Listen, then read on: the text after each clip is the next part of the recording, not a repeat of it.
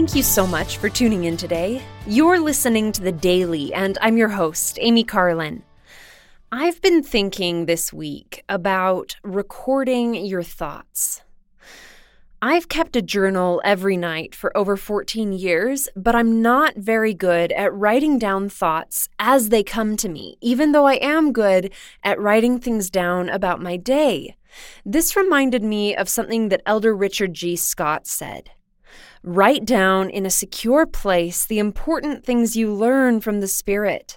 You will find that as you write down precious impressions, often more will come. Also, the knowledge you gain will be available throughout your life. This reminded me of how the ancient prophet Nephi was commanded by God to go and get the record of the Jews from a wicked man named Laban. He was also commanded to make a record of and for his people, even though they had to engrave their records on plates of metal. His descendant Moroni lamented the awkwardness of their hands, but they still kept these records for hundreds of years. After making these plates, Nephi wrote, "Upon these things I write the things of my soul. Behold, my soul delighteth in the things of the Lord, and my heart pondereth continually upon the things which I have seen and heard." The prophet Alma also recorded his revelations as they came to him, and so did the prophets of the Old and New Testament.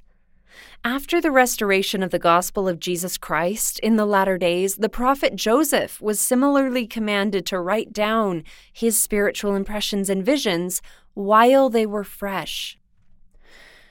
President Russell M. Nelson said, "Write the thoughts that come to your mind, record your feelings, and follow through with actions that you are prompted to take. As you repeat this process day after day, month after month, year after year, you will grow into the principle of revelation."